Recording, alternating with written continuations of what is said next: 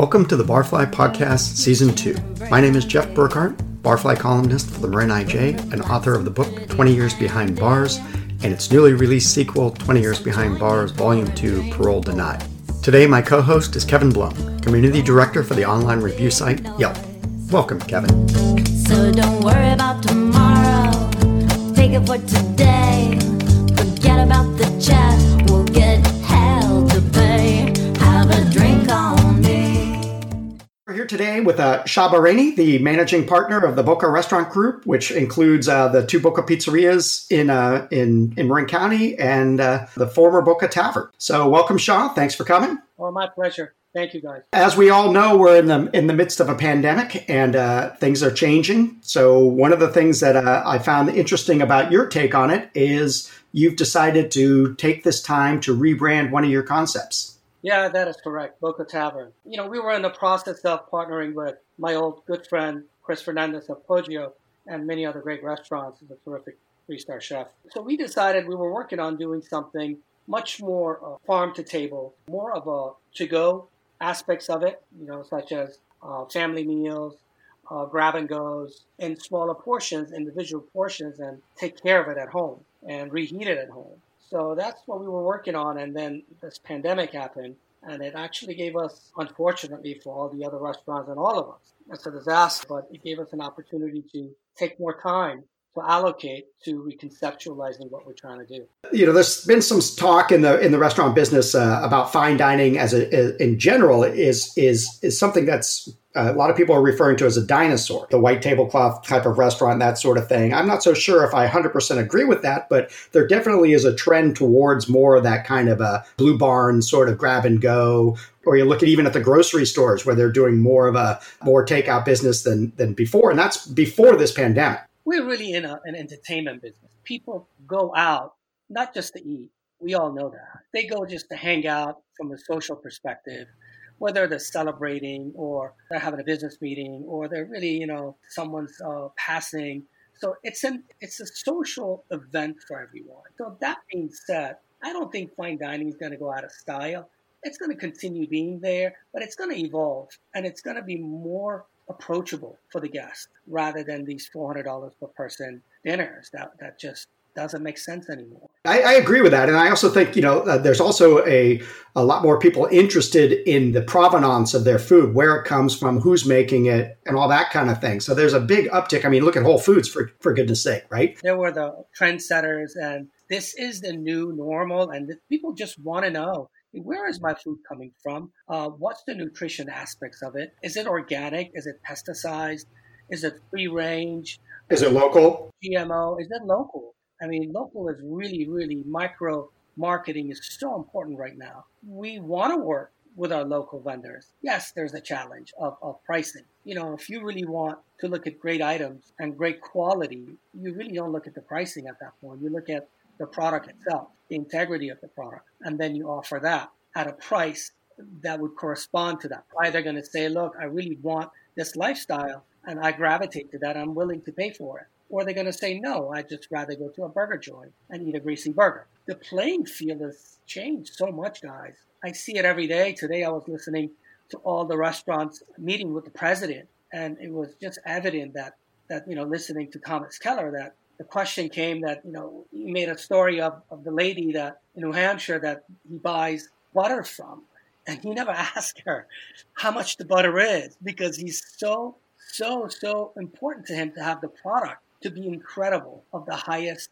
integrity and value and quality. It's the same thing for all of us. Now I look at it and I tell my chefs we're looking at it like upside down anymore. We used to look at restaurants and we say, okay, this is our money, this is what we need to spend. And now I look at it guys, let's look at our ingredients. Let's be ingredient driven first and see what we come up with and then hone in into what it's going to cost because it's really about the product and how we use it and how we assemble it and how we bring this incredible raw beef, poultry, salmon, beautiful vegetables into a beautiful flavors that we can offer to the guests. But at the same time, don't you have to make a little bit of a compromise given the current situation with ingredients? Not everything's available all year round. You know, your heirloom tomato is not available year round. Strawberry is not available year round. You know, I was in Italy three months ago, and it was really, really strange to even see some simple soup as as minestrone. It's not the identical minestrone recipe that we see here. So I asked the chef, you know, it was off season, it wasn't summer. He says, look, we put things that's available to us. So it may not be cannellini beans, it may not be zucchini, it may be a different bean, a different ingredient like sweet potatoes or whatever they put. So I think the United States, America is really moving towards that movement of let's eat what's local, let's eat what's fresh and available now. And certainly in, in, a place like California, especially where we live, people have gotten spoiled. The idea that you can get, you know, uh, I mean, I always love the, the people who want fresh squeezed orange juice in the middle of winter. And it's like, you know, oranges aren't available in the middle of winter. So your fresh squeezed orange juice in the middle of winter is not going to be very good. But they get conditioned to the fact that they can get oranges all year round and that's what they want. But I think there are some changes where people are, uh, the more educated they become about their food, the more they realize exactly what you're saying that, you know, avocados are available year round, but twice a year they're exceptional. Exactly. And we really want to capitalize on that exceptional when you're eating it, you really taste the, the, the freshness of the ingredients and it needs to come through, it needs to shine. So that's the direction we're taking Boca Tavern to, to be that, that restaurant that you can really come in and taste the seasonality of all ingredients. When do you anticipate this actually opening? I think it's going to be more like, you know, we just looked at everything now. I think we're looking at more of towards tail end of July. So we can take our time and really look at every aspect of it, you know, the, the bar, the cocktails, what do we want that to be? And that, you know, if we falls in, in, in July, what's available. I sincerely believe ordering to go and delivery is, is a massive part of our business that's growing exponentially. And, and it's just going to continue growing. You see ghost kitchens popping up. They're under existing brands. Uh, that way they can actually operate seamlessly, right? Because the brand recognition is there. A lot of them went out of business because nobody knew what is what's an XYZ ghost kitchen because they they never went there to say, hey, you know, I love I love this restaurant XYZ, and then I can order to go, and I didn't care where it came from because I believed in that brand. But for us, it will be easier for many restaurants that are doing it. Honestly, I think we're focusing very much on on food that's beautifully done, beautifully packaged. It has uh, uh recipes on it. It has how to how to reheat it all that available. That sounds like a solid model moving forward, given the current situation. But it's like, remember uh, all the slack, uh, the flack that uh, online delivery food services were taking. You know, like the Hello Fresh and Freshly's and all that stuff. It sounds like the restaurants are kind of taking a, a note from that and saying, like, well, we can do that, and we're more localized. Exactly. And, and maybe they can do it better because one thing a lot of those places didn't have, and I think that's kind of uh, what I hear Shah saying, is uh, if you have an actual chef overseeing the operation instead of who knows, it, it, adds a little more cachet to it. You know, I mean, think about if you could get Thomas Keller's food to go, you just might do that as opposed to going down to, you know, uh, wherever, right? Mm-hmm. I agree. And also, we have a relationship with farmers, with local vendors where we get our cheese in Napa, the curd, fresh. Our tomato guys, I mean, they pull in with their trucks and they deliver this stuff to us. You know, those big boxes, they don't do that. They just go to big suppliers, God knows how long it's been sitting on the shelf. There is a difference in quality when, when a restaurant starts delivering these things to the guests. Well, just in general, I mean, yeah, I generally think of takeout food from a restaurant as better than going to the grocery store and grabbing something from their deli case. That doesn't, I mean, some places do it better, but generally agree with that that idea. So that that's really people are more and more asking about that. They're saying, okay, it's great to go to a grocery store and get a few items, but the food doesn't have culinary expertise behind it. So it doesn't taste as good. It's not done as well. And the products are not necessarily organic or from next door neighbors or bought from people locally. You know, they're just mostly from back of a truck of a, and they just put it together. You know, that's how it's going to be. They're just way too big to really dedicate themselves to this revolution of farm to table. Well, and also they they they have to hire someone they don't already have. That's kind of an advantage. You know, it's just like a bartender.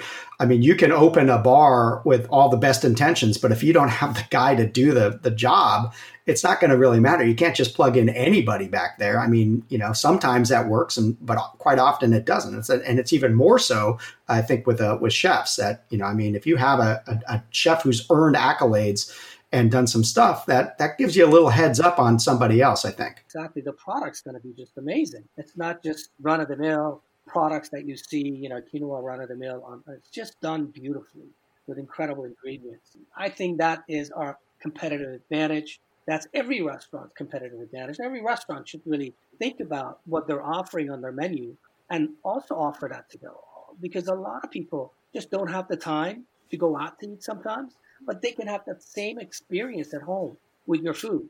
And why not? You know, so you can capitalize on that segment of the market that just doesn't want to go out, doesn't want to tip, doesn't want to have that extra drink, and they can get that same food really much much less expensive with the same quality and integrity. Well, speaking of to go, Shah, I'm curious. Uh, what's your relationship? Uh, what has it been like, and what is it currently like now with the delivery services like Grubhub and DoorDash and, and the like? Has that been working out well for you during this time? They are inherently extremely expensive. Some of them, they're just like 130% on top line. Really end up losing money. You don't make any money with them whatsoever. I mean, they're coming down on our percentages to 15%. Do they help? Yeah, of course. Any any other third party that could get the food to the guest is fantastic. But it's the question of cost, right? How much is it going to cost the restaurateurs to pay these guys to take their food? And how well do they deliver it? That's another question nobody asks. Mm-hmm. Do they really deliver this food with integrity? Is it going to get smashed around in their box? And when it gets to your house, it looks terrible you know, nobody really wonders about that. They say, let's just get the food there. And some food items just don't travel either. If you sell pasta or a risotto, it's going to be like gum when it gets to you after an hour. We, we're dealing with many different facets of it, but are they helpful? Yes. Are they expensive? Yes in a situation like this where you you start to observe different things and you start to realize again if you have control over the delivery from start to finish you're probably you know that's that's something that some people would want. I don't often order through those other companies. You know i, I usually pick up food to go myself. And and i'm not sure quite why why i do that but i'm, I'm conscious of the fact that sometimes i still like to you know i like to go down to the indian restaurant and get some indian food and get a beer while i'm waiting and make that part of the experience. You just finished my thought this is why we're doing what we're doing because you can wait at the bar, grab a beer, watch a game, or be with a friend. And if you order to go, your to go is ready. If you order family meal, your family meal is ready. And it's hot in your hand, will help you take it to your car and you're home. We really want to capitalize at that end of it rather than just using the third party. Is that what you're envisioning for the bar Shah? Like with regards to like while people are waiting for their food to go, they're they're having a, a, a pop or something at the bar. Not just at the bar, they could be sitting in front of the fireplace on the patio okay. and have a cocktail or two and relax. And when the food is ready, we don't bring it to them if they want us to take it to their car. We'll just walk it to their car. You know what I mean? The, it needs to be really service driven, very accommodating to our guests. So go over and beyond of your food is ready. Here's your bag well, that brings up a good, interesting point, Shah, because like I was thinking, uh, Jeff and I have done this podcast for a while, and among the major challenges for a lot of restaurant owners has been the service aspect. You know, finding good right. folks to you know to serve. And I'm wondering now with the pandemic and all that, has that uh, shifted at all? Or do you think that you have a bigger pool to choose from now for folks who are looking for work and in need of work and finding good servers? Because if you're going to be service related, you're going to need good servers. Yeah, you know, that's a fantastic question. Look, I was just listening to President in the, the forum with all the restaurants today, and one out of four people who filed for unemployment were restaurant workers. 11 million people industry wide. So this has been this broken apart. So yes, it's terrible, but also it gives some of us an opportunity to have a better selection of team members to bring on board where before we didn't have that opportunity. So, yes, it's very sad to see this happening, but on the upside of it is it opened up a lot of opportunity for restaurants to have the selected team members that they want to bring on board. So that, that that's a plus. That's a plus for restaurants you know a lot of people are bemoaning the the state of the of the industry and all these things and these numbers are negative and and you know it's it's hard to to maintain some positivity.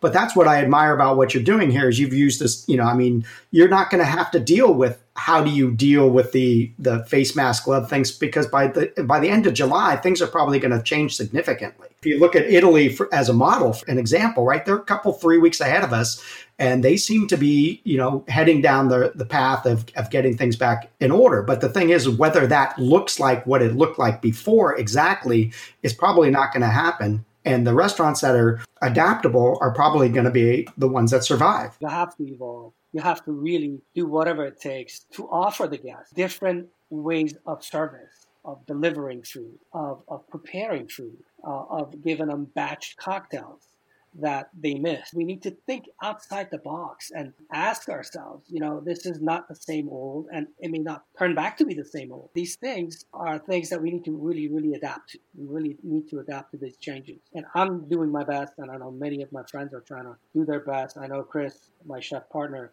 is a big, big uh, advocate of this. So we're working super hard. I'm actually working on the pizzerias as well to create family meals, curbside deliveries, and actually maybe change the POS system. I think technology plays a big part in this right now for us and products that travel. We can't offer you a whole menu. It just doesn't make sense because some items just don't travel. That's another thing restaurants are really looking at. And, you know, I know uh, I take food to go and just to see, you know, an hour later, what does it look like? 30 minutes later, what does it look like? Is the packaging the right packaging? Does it hold the food well? Does it heat the food well? Does it melt when it's in the microwave? Those are really important stuff that we got to look at. So we're going back to drawing board and we're thinking all these things through, all these steps, thinking like a consumer. Uh, maybe, you know, doing things better. Well, there's always been, you know, we can go back to doing the same thing, but if there's a better way to do it, maybe that's the way we should be doing it. Exactly. And that we should be doing it, period.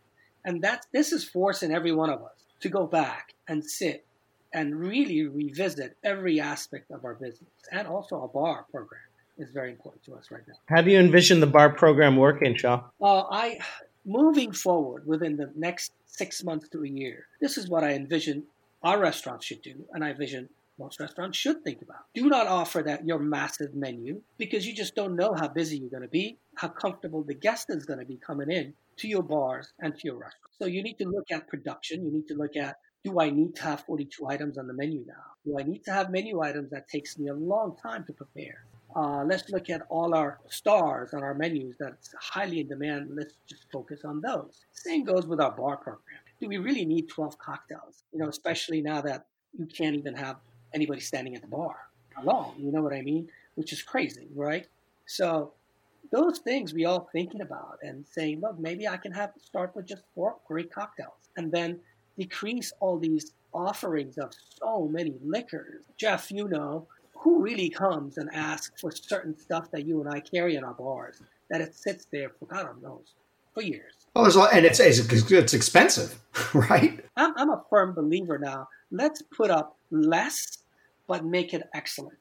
So, like, simplify it, simplify it, and make it great. Right? Don't be everything to everybody. Make four or five solid cocktails. But my question to you for that is because I love that idea, and Jeff and I were talking about it prior to this uh, this call. Is are you going to charge the same amount though? Because like I, I've seen some restaurants who are ch- charging anywhere from ten to fifteen dollars for a cocktail that's served in you know um, Tupperware, which is, you know, it still has all the ingredients, but it's not the same presentation. If it's in a Tupperware, I give value to that. For example, at Cielito in Danville, we have batch pitchers of, of, of margaritas. We charge for four glasses of margarita, but we have five glasses in that pitcher. Now, we also give value to the guests in these hard times. I think we all need to, to realize one thing. Cash has depleted. You know, United States we have lost over $5 trillion in market cap. Worldwide, we've lost $20 trillion in market cap. So, what does that mean for little guys, for people who are working, they're out of work? So, we need to be creative and offer them value. I have combination menus that you could add a salad, an entree, and a pitcher of margarita, and I give you 20% off of all of it. So it is a little different. I mean, your pricing structure is going to be different. It's a, you're going to be a little more added value. It's not going to be the, the traditional, you know, because uh, again, you know, the bar programs are, are well known for for sustaining restaurants because of the profit margins. What I'm talking about, Jeff, is to go program, to batch cocktails for to go. For in house, it's a completely ball, different ball game. I I reduced my base wine by the glass at twelve dollars to $10. I don't allow it to go over $14. So I'm not going to offer 16, 18, $20 glasses of wine. I think it's insulting in these times to the guests that really don't have the excess cash, disposable cash that to spend like that. So we need to really look at the environment we're in and offer products and, and price points that could benefit all that. So you can't serve, I don't think, I can serve an $18 glass of wine, or people would buy an $18 glass of wine. So I want to be able to make the restaurant an everyday dining experience for everyone, where everyone can come in and feel they're getting value for what they have. That really is at the forefront of what we're trying to do. We don't like discounting. We like to offer value. So when you get up, you said that was a delicious glass of wine for ten dollars. When people can say that and get up and say that pasta or that entree was fantastic, and when they look at the bottom of the check and they, they didn't break the bank, that's when you won this game and you won people's loyalty forever. So value is really what we're looking at. Discounting is not. And again, when is your target date to open and what's the name of the restaurant? I don't have a name yet. I know I told you before. The name has to really represent the food the style of food, and who we are uh, as, as a culture of a, of a restaurant. And we haven't we haven't yet. I'd like to have a contest on, on Facebook and see people come up with great names and dedicate it to them and give them a, a $500 gift card to come and enjoy the restaurant. It's a great idea. I really like to do that. So I think that's my next step. And let's let's let the guests decide because at the end of the day, we're a neighborhood restaurant, and these folks are going to be here day in day out. I'm, I want them to have a feel of having a part in it. Don't worry about tomorrow. Take it for today. Please join us next time when we welcome David Landis, the Gay Gourmet, to talk pandemics, restaurants, and Pride Month. My name is Jeff Burkhart. Thanks for listening. Have a drink on me.